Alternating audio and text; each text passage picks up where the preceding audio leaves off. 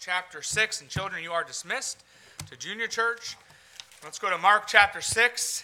And uh, it's great to be here this morning. It's wonderful to be able to open the Word of God, isn't it? It's good to be able to hear from the Lord and to uh, see what He has for each of us this morning. Uh, we're in Mark chapter 6, and if you remember, Last Sunday, we began looking at Mark chapter 6. We started that chapter, and remember, Jesus Christ, he returned to his hometown of Nazareth, and uh, he was rejected by his own country. He was rejected by his own family. He even did many great signs and wonders there. He, he taught with great wisdom, and the people there even said, How did this man get such power? How did he get such great wisdom? And uh, he was still rejected by them. And he, the, the unbelief was so great that he barely healed anybody, most likely because very few people came to him to get healing. And, and the unbelief there was so great that the Bible tells us that Jesus marveled at their unbelief.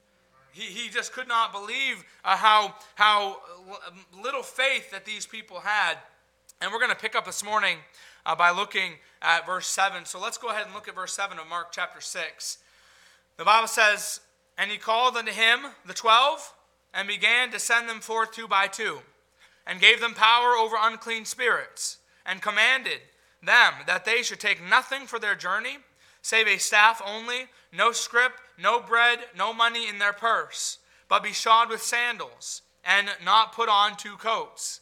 And he said unto them, In what place soever ye enter into an house, there abide till ye depart from that place.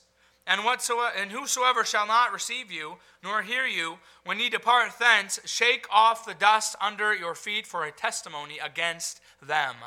Verily I say unto you, it shall be more tolerable for Sodom and Gomorrah in the day of judgment than for that city.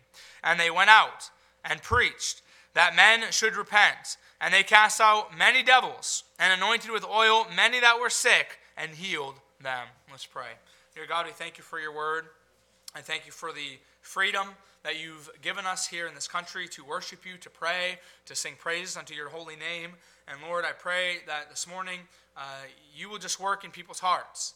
I pray that you'll work in the hearts of those that are believers, that we would be better ambassadors and representatives of Christ. I pray that you'll help us to uh, be bold with the gospel, to proclaim the gospel with our lips and with our life. And I also pray that you'll be with those that are lost this morning, that are in our presence that have not trusted you as our personal Savior, I pray that today will be the day of salvation. That today will be the day that they know that they have eternal life and that they will fall on your grace. And we thank you for your grace. We thank you for your love and your mercy. We thank you for being a righteous and just and holy God. And I pray, Lord, that you'll just do that which only you can uh, this morning as the Word of God is preached. In your holy name, amen. Well, you know, uh, from the birth of a child to young adulthood, the main job of a parent is to prepare their children for the life to come, right? Uh, you know, we're, the Bible talks about it. You know, you, you prepare your children uh, on, on how to love God. You, you teach your children the things of God. You're supposed to teach your children that God is a priority. You have to teach your children uh, manners, how to be kind, how to treat people, uh, how to behave. Uh, and there's a lot of preparation that goes into a child as a parent. And some of you here, you know that because you're doing it now. Uh, some of you are here and you've done that before. Uh, and really, for 18 years and sometimes more, there's a lot of mentoring and there's a lot of teaching and there's training that goes into a child so that uh, one day, by God's grace, they can be sent off and they can succeed in this world and, and to live a good and godly life. Uh, and, and so it was with Christ and his disciples, what we see here this morning. For quite some time now, Jesus had been teaching and he had been training his disciples. He had been uh, teaching them through his words. Uh, as he spoke parables, they would come to him and say, Well, Jesus, I know you said this, but what did you mean? And, and Jesus would explain to them uh, what he meant, and he would be teaching them and training them through the ministry uh, of his, his actions as well. Uh, they would see uh, him cast out demons and, and raise people from the dead and do incredible works. And in chapter 3 of this book, we know that he called these 12 men to be his disciples, and since that moment, they had been learning They had been being taught by the Master. And can you imagine that? Being taught by Jesus Christ Himself? Can you imagine that? I mean, this is a wonderful thing. Uh, and that's what was happening for quite some time now. But now, in chapter 6, verse 7 to 13, the time had come for Jesus to send these disciples off to do his work for a short time. And, and ultimately, down the road, they would be completely without him physically, but we know that he said, I'm going to leave the Comforter with you. I'm going to leave the Holy Spirit with you, and he's going to give you the help that you need. I'm not going to be here with you physically, but I'll be here in spirit. So this was really kind of like a, a test run for these disciples. The time had come for him to send them off for a time. And as he does this, he sends them with the power of God and very specific direction. So let's look at verse 7 again. The first point we see this morning is the commission. Look at verse 7. It says, And he called unto him the twelve, and began to send them forth two by two, and gave them power over unclean spirits. So Jesus, starting off here, he, he calls the disciples to himself, he brings them to him, and he gives them their divine commission. Again, Mark chapter 3, verse 14, when Christ ordained these 12 men, he did so that he might send them forth to preach and to have power to heal sicknesses and to cast out devils. And this is exactly what the disciples would do. And we're told here that uh, they were sent forth two by two, which, as you know from Deuteronomy, that would serve as a legal requirement to authenticate the testimony of what the disciples were going to do while they were on this missions trip. And it tells us here that, that Christ sent them forth. Well, what does that mean? That simply means that they were sent as an ambassador on a commission to represent one person and to perform some great task. So, church, look, just like an ambassador of another country would go to another nation to accomplish some diplomatic task for a king or for a president. These disciples were representatives, they were ambassadors for Jesus Christ, and they were sent on a mission that was given to them by the Lord Jesus Christ. And, church, just as these men were sent out as ambassadors for Christ, just as these men were sent out as representatives for the Lord Jesus Christ, if you are here this morning and you are saved, you need to know that you are his ambassador. Amen. You are his ambassador. Let's go to 2 Corinthians chapter 5 and see that. 2 Corinthians 5, verse 20.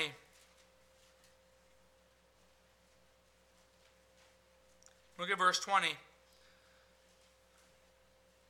It says, Paul writes, Now then, we are ambassadors for Christ. As though God did beseech you by us. We pray you in Christ's stead, be ye reconciled to God. For he hath made him to be sin for us, who knew no sin, that we might be made the righteousness of God in him. Do you notice? Did you notice that in verse 20, what it said? Paul said, We are. We are ambassadors for Christ. He, and I want you to notice here, he does not say we should be ambassadors for Christ. He does not say we can be if we feel like it. He does not say we can be unless we decide to opt out. He does not say that, you know, if you don't really feel like being an ambassador, then you can just kind of hide away in a corner. He does not say that we can be neutral. He says we are. We are representatives for Christ. We are ambassadors for Christ. So listen, Christian, if you, as you go out in the world and you live uh, your life and you go to work and you're around your unsaved coworkers, and as you venture out into the grocery store, and as you interact with those in the community, and as you dwell in your home, you are representing the Lord Jesus Christ. And here's the thing your words and your actions, they either make Jesus Christ look great and look wonderful as he truly is, or they make him look bad, which he is not.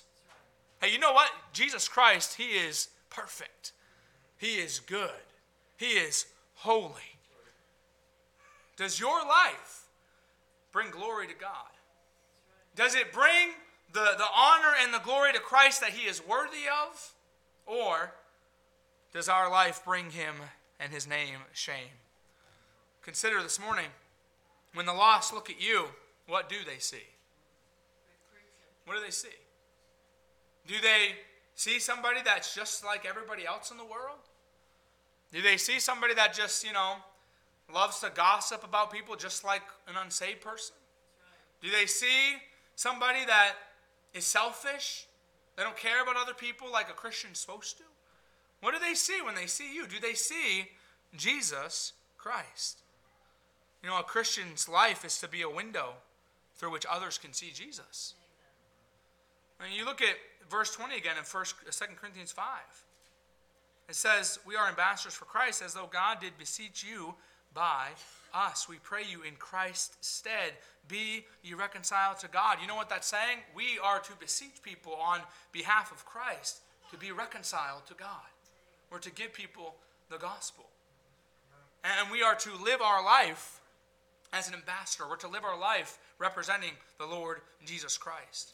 I like the words of the Puritan Thomas Watson. He said a Christian should be as a diamond that casts a sparkling luster of holiness in his life. Let us be so just in our dealings, so true in our promises, so devout in our worship, so unblameable in our lives, that we may be walking pictures of Jesus Christ. Man, think about that. that. This is really a sobering thought for all of us, I think. Christian, listen, are you a window through which others see Christ? Does your life cast a, a shine of holiness for the glory of God? Not for your self righteousness, not so that you can feel good, but so that you can bring glory and honor to the Father. Is your life an accurate living picture of Jesus Christ? Now, I used to draw a lot when I was younger, and I remember I would have times where I'd look at a picture and I, uh, that I maybe found online, whether it was like a football on a field or maybe a lakeside view or a house, and I would, I would try to draw that which I saw.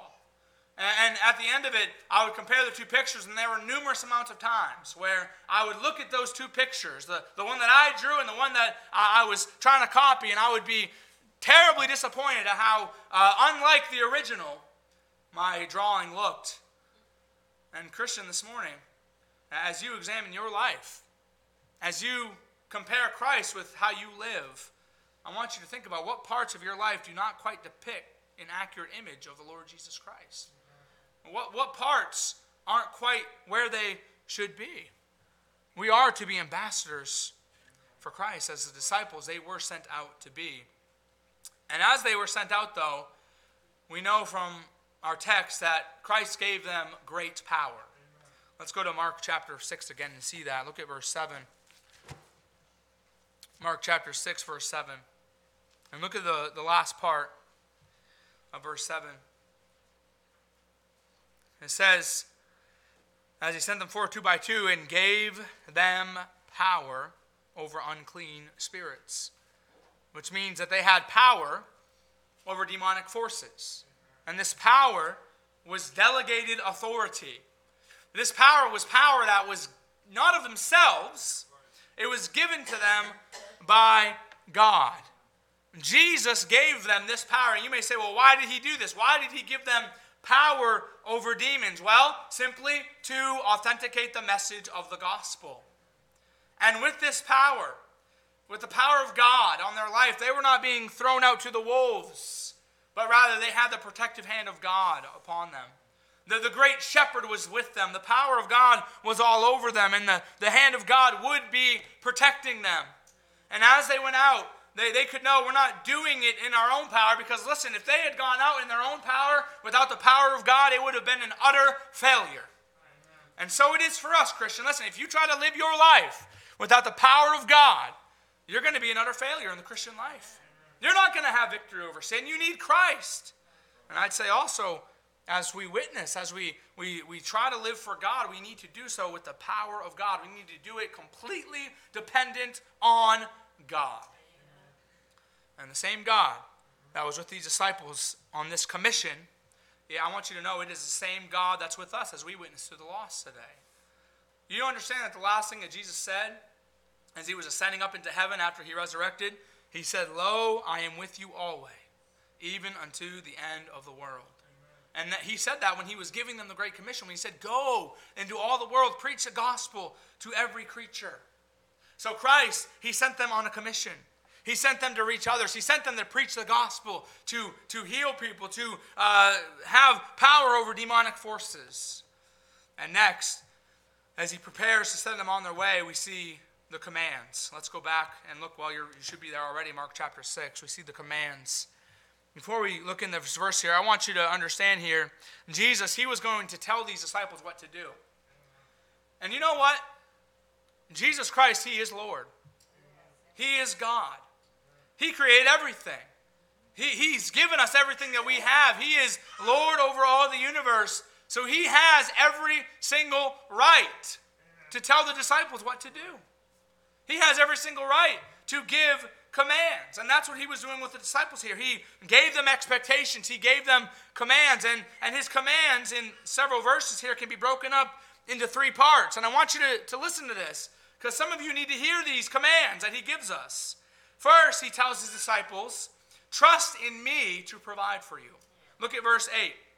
Verse 8 says, And commanded them that they should take nothing for their journey, save a staff only, no scrip, no bread, no money in their purse, but be shod with sandals and not put on two coats. Jesus is in essence saying, as you go to these Jewish cities, you need to pack very light. You can bring a staff, which would be a walking stick. You could bring a pair of sandals, and you could bring one coat. But he said, Do not bring a scrip, which is a bread bag. He said, Do not bring food. Do not bring money. And again, bring one coat. Don't bring two. And you may say, Well, that seems weird. Why would he say that? Well, I want you to know that two garments, it signified wealth in this culture.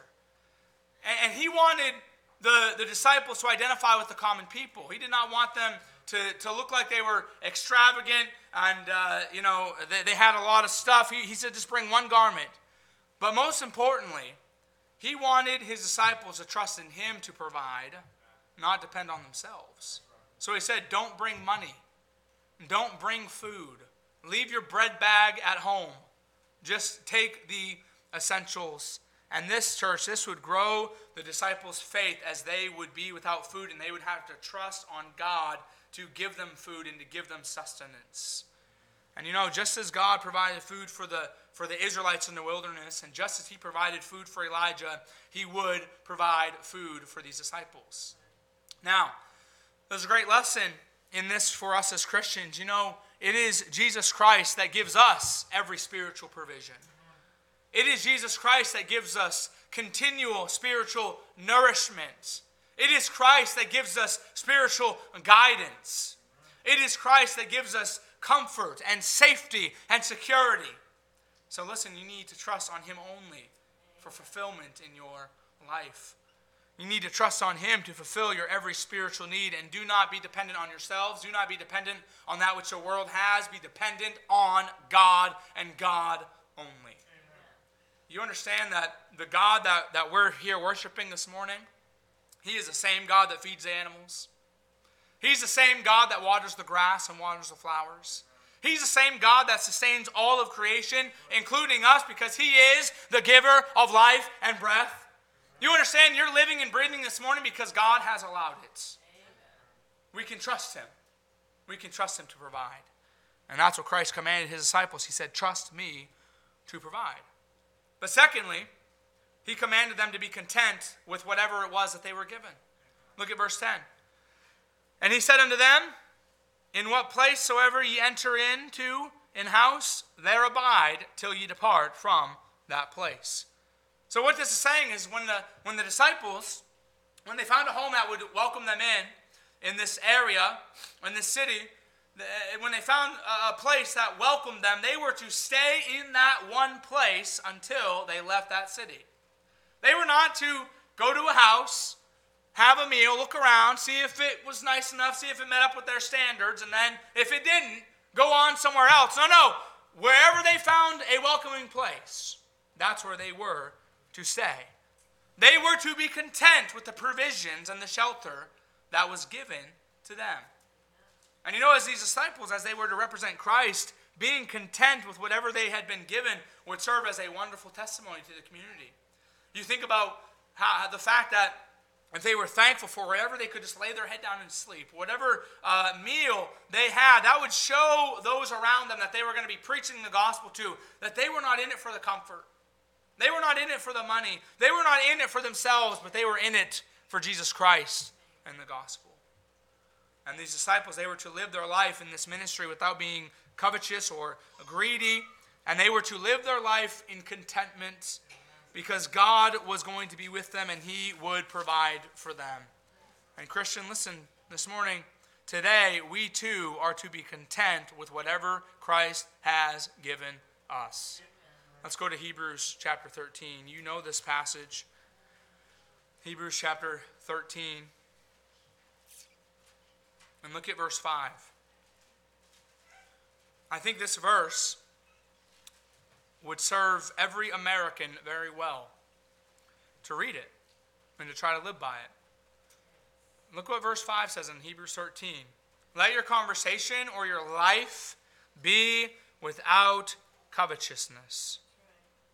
And it's speaking specifically of a love of money. But look what else it says. And be content with such things as ye have. And then I love this. Look what he says. For he hath said, I will never leave thee nor forsake thee. Look, our life must be a life that's lived with contentment. You think about Paul when he said that in Philippians that I have learned in whatsoever state I am, therewith to be content.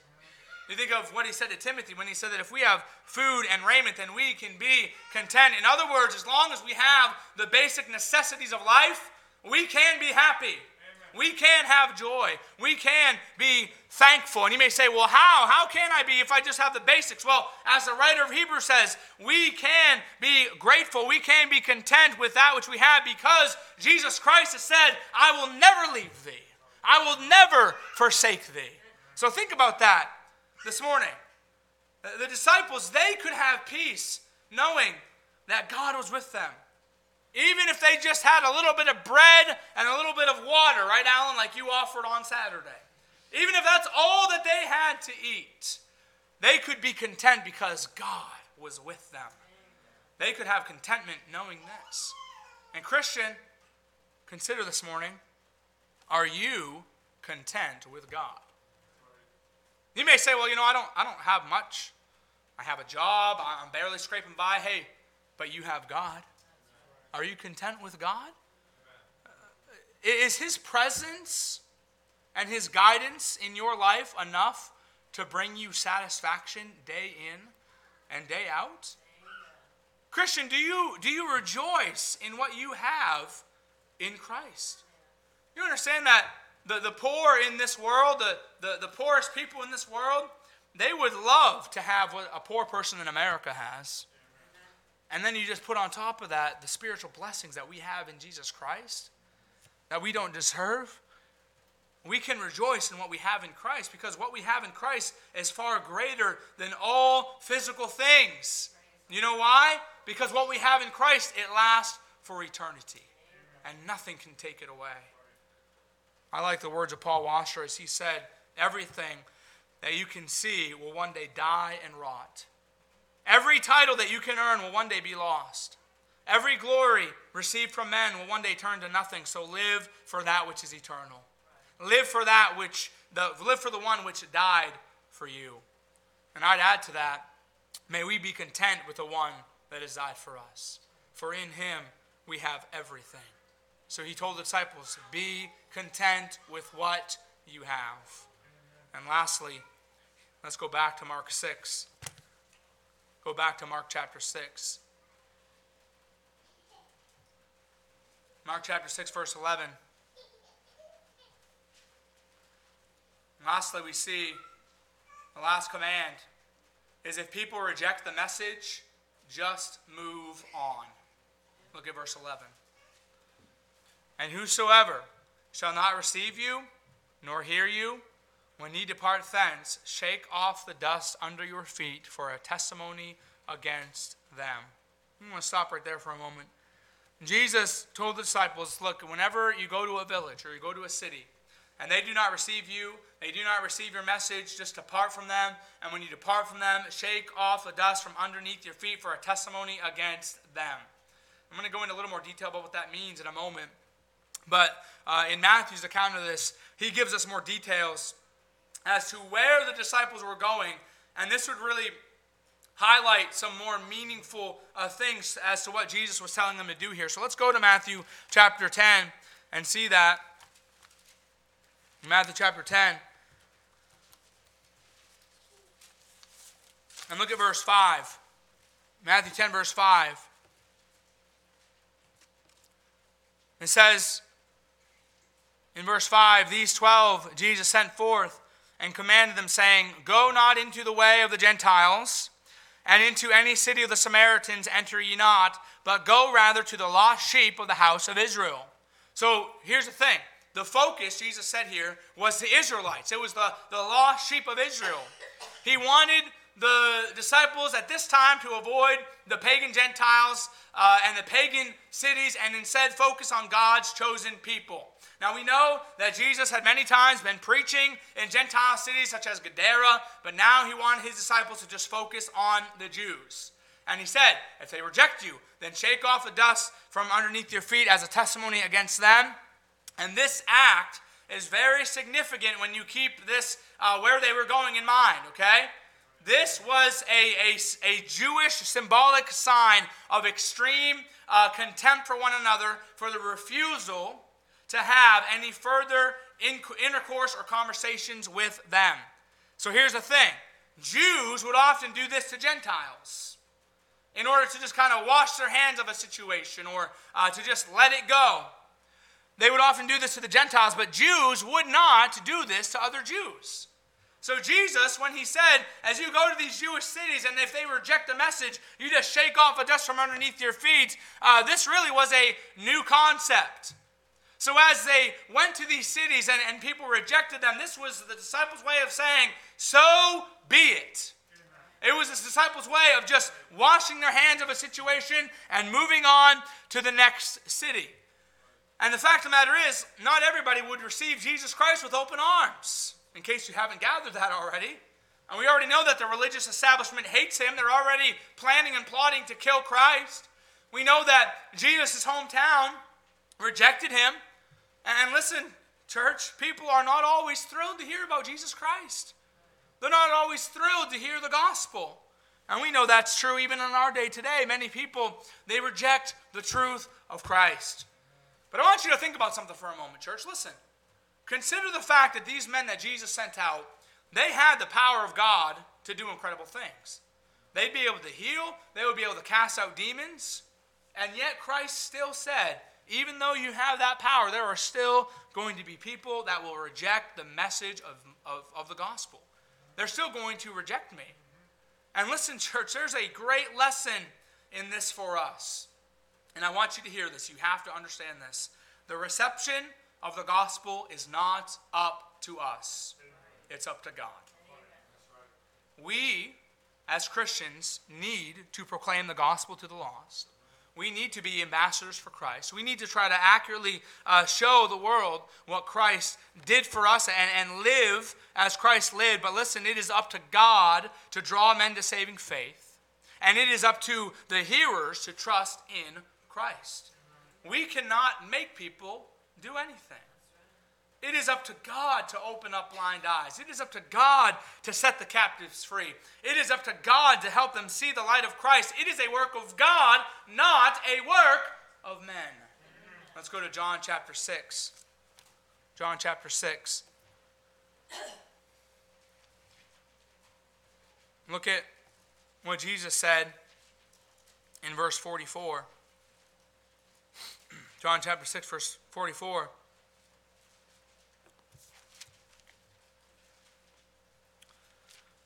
It says, Jesus said, No man can come to me except the Father which hath sent me draw him, and I will raise him up at the last day. You know, if the disciples, as they went out to these Jewish cities, if they were like a lot of us, and by the way, including myself at times, as people rejected the message, they, they maybe would say, Man, what is wrong with me? What did I say wrong? What did I do wrong? I gave the gospel to my friend. I told my family about Christ. I preached the gospel faithfully. I helped with Vacation Bible School. I taught and poured my heart out to those kids. I gave out a bunch of tracts this week. I, I witnessed to my coworkers and I, and I tried to be a good gospel witness, and nobody trusted Christ. They all rejected it. What is wrong with me? And I'll just be honest with you, sometimes I think that myself. But understand, this must not be our mindset in the slightest because to do that is to give credit where credit is not due. The, the success of the gospel does not depend on you. The success of the gospel does not depend on our excellency of speech. It does not depend on our wisdom. It does not depend on our enticing words, but rather it depends on the power of God, which is Christ crucified. Let's turn to 1 Corinthians. 1 Corinthians chapter 2. 1 Corinthians chapter 2. Look at verse 1.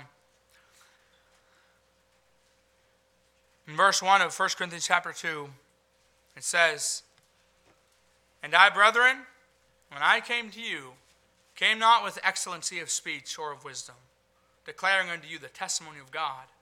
For I determined not to know anything among you save Jesus Christ and Him crucified.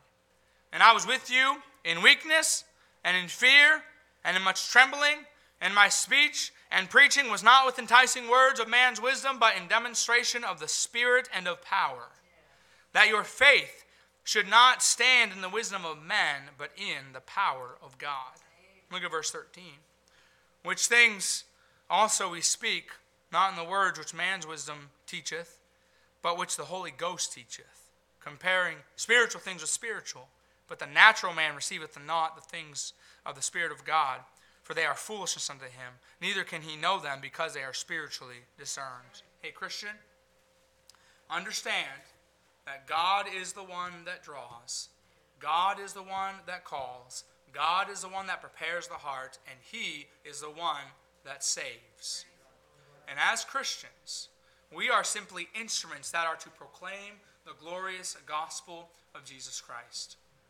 We are only weak vessels and let me say that again. We are only weak vessels that God uses to bring the message of the gospel to lost souls.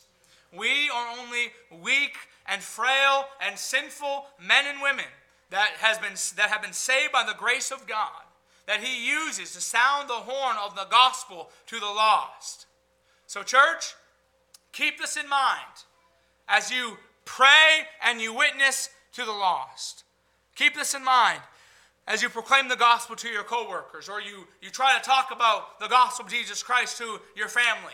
Keep this in mind as you give a, a tract to a stranger or you partake in, in some ministry in our community where you're giving families and children the gospel. Keep in mind that you must do so with the Word of God. You must be dependent on the power of God, and then you need to step back and let God do the rest because it does not depend on you. To think otherwise is to be prideful. We cannot be so prideful to think that the success of the gospel is dependent on our words and our wisdom and our ability, but rather know it is totally dependent on the power of God. And when, when a city rejected Christ's message here in Mark chapter 6, the disciples, they were not to leave the city upset. They were not to leave the, the city all moping and sad and thinking, man, what is wrong with me? They were just to shake the dust off their feet and move on. They were to do their part, which was to proclaim the gospel. And listen to this closely. Then their trip would be viewed as a success. I want you to know this morning, church, that whenever the gospel is given, whenever Jesus Christ is preached, whenever Christ is glorified in a church service, whenever he is magnified and whenever sinners are called on Christ, on, on uh, Christ and, and called to trust Jesus Christ, whenever the gospel is proclaimed in a church service or in our life, it is a great success regardless of the response because those that are doing so are being obedient to God. Amen. Did you know that? So anytime you give the gospel to somebody, you just give it to them and you leave it in God's hands and you can know it was a success. Hey, you know what? Vacation Bible School that we had over four days, that was a success. Because the gospel was preached, Christ was presented. It was a success. Whenever we go out door to door on Thursdays or Saturdays and people get the gospel in their hands, it is a success. No matter what happens, it's a success. And the shaking of the dust off these disciples' feet, it would signify the city's reje- rejection and it would serve as a testimony against them and not the disciples. The rejection was a testimony against the recipients, not the messenger. And, and in fact, this rejection was so serious that Christ said that those that reject the gracious gift of the gospel, they would face a fate that was far worse than the pagans that were killed in the city of Sodom and Gomorrah. Let's look at Mark chapter 6 again. Look at verse 11. The last word, this is the last verse we're going to get to. Look at verse 11. It says in verse 11 of Mark chapter 6 And whosoever shall not receive you nor hear you when ye depart, then shake off the dust under your feet for a testimony against them. And then look what he says Verily I say unto you, it shall be more tolerable for Sodom and Gomorrah in the day of judgment than for that city. Man, listen, woe to those that reject the gospel of Jesus Christ. Genesis 19 tells us that the Lord rained upon Sodom and Gomorrah brimstone and fire from the Lord out of heaven. And this, that was really a physical judgment. And really, this, uh, this judgment would be worse in part because these disciples were disciples of Jesus Christ himself. They were testifying of God in the flesh. Uh, but it also uh, would be uh, a greater, uh, greater punishment for those that heard than those that Sodom and Gomorrah because, again, this was a physical punishment that the, the Sodomites went through uh, and re- the rejection of Jesus Christ would have a far more terrible end because this would be an eternal punishment and a spiritual punishment.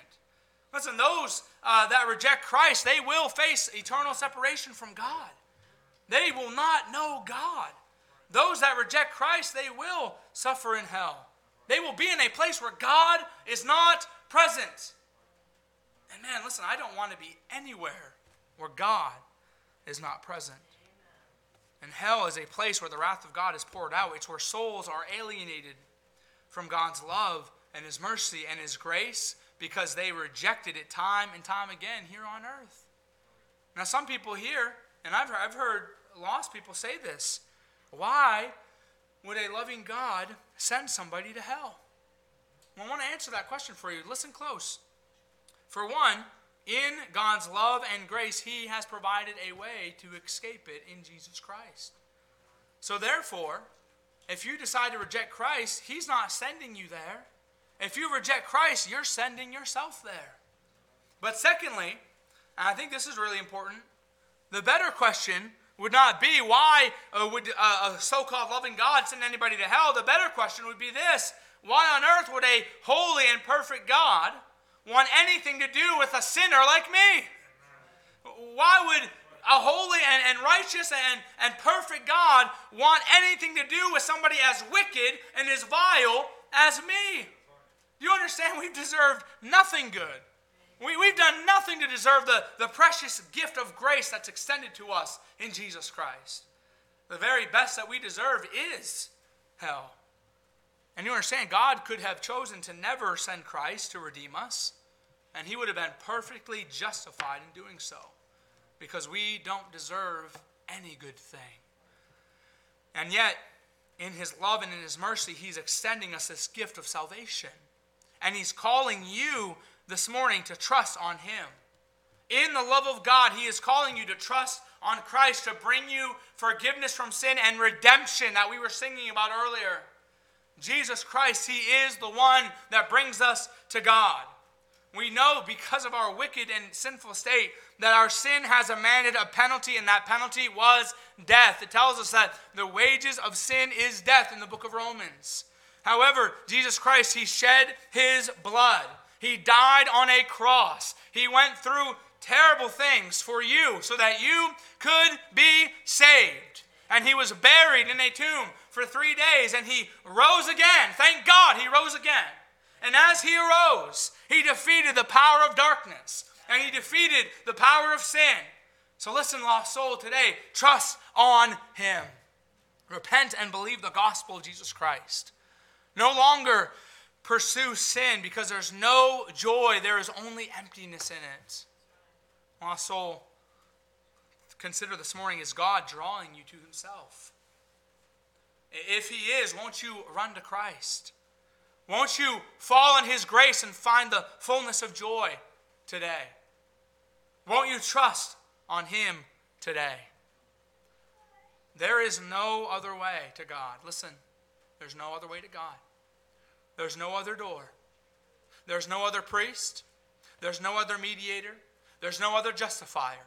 There's no other gate. There's no other sacrifice. There's no other light. There's no other bridge to God. There's no other gospel. There's only Jesus Christ. He is the way, the truth, and the life. No man cometh unto the Father but by me, he says. So trust on Christ. Stop trusting in your works. Stop trusting in all the good things you can do because it is, as Isaiah says, as filthy rags. Trust on the Lord Jesus Christ and you will be saved. And, Christian, as Christ called on his disciples to trust in him to provide, I call on you today to trust him to meet every need. As he called on his disciples to be content with what they were given, I call you to be content with Jesus Christ. As Christ called his disciples to be his representatives, I call you and I to live holy lives that accurately picture Jesus Christ and point other people to him. God calls each of us to live holy lives. And I know that's not popular, but that's biblical. We are called by God to forsake sin. We are called by God to be separate from the world. We are called by God to be distinct. He, he calls us to bring honor and glory to Him.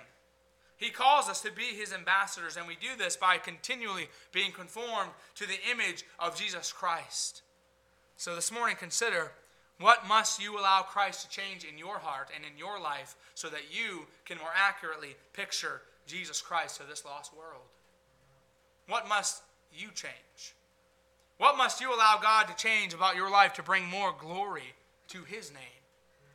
What part of your life is stopping you from being a window through which others see the beauty and the glory and the holiness of our great Savior, Jesus Christ. May we represent Christ well. As we go out in the world, may we be good ambassadors for Him. May we proclaim the gospel to the lost with our lips and with our lives. And may we just let God do the rest. Let's bow our heads and close our eyes.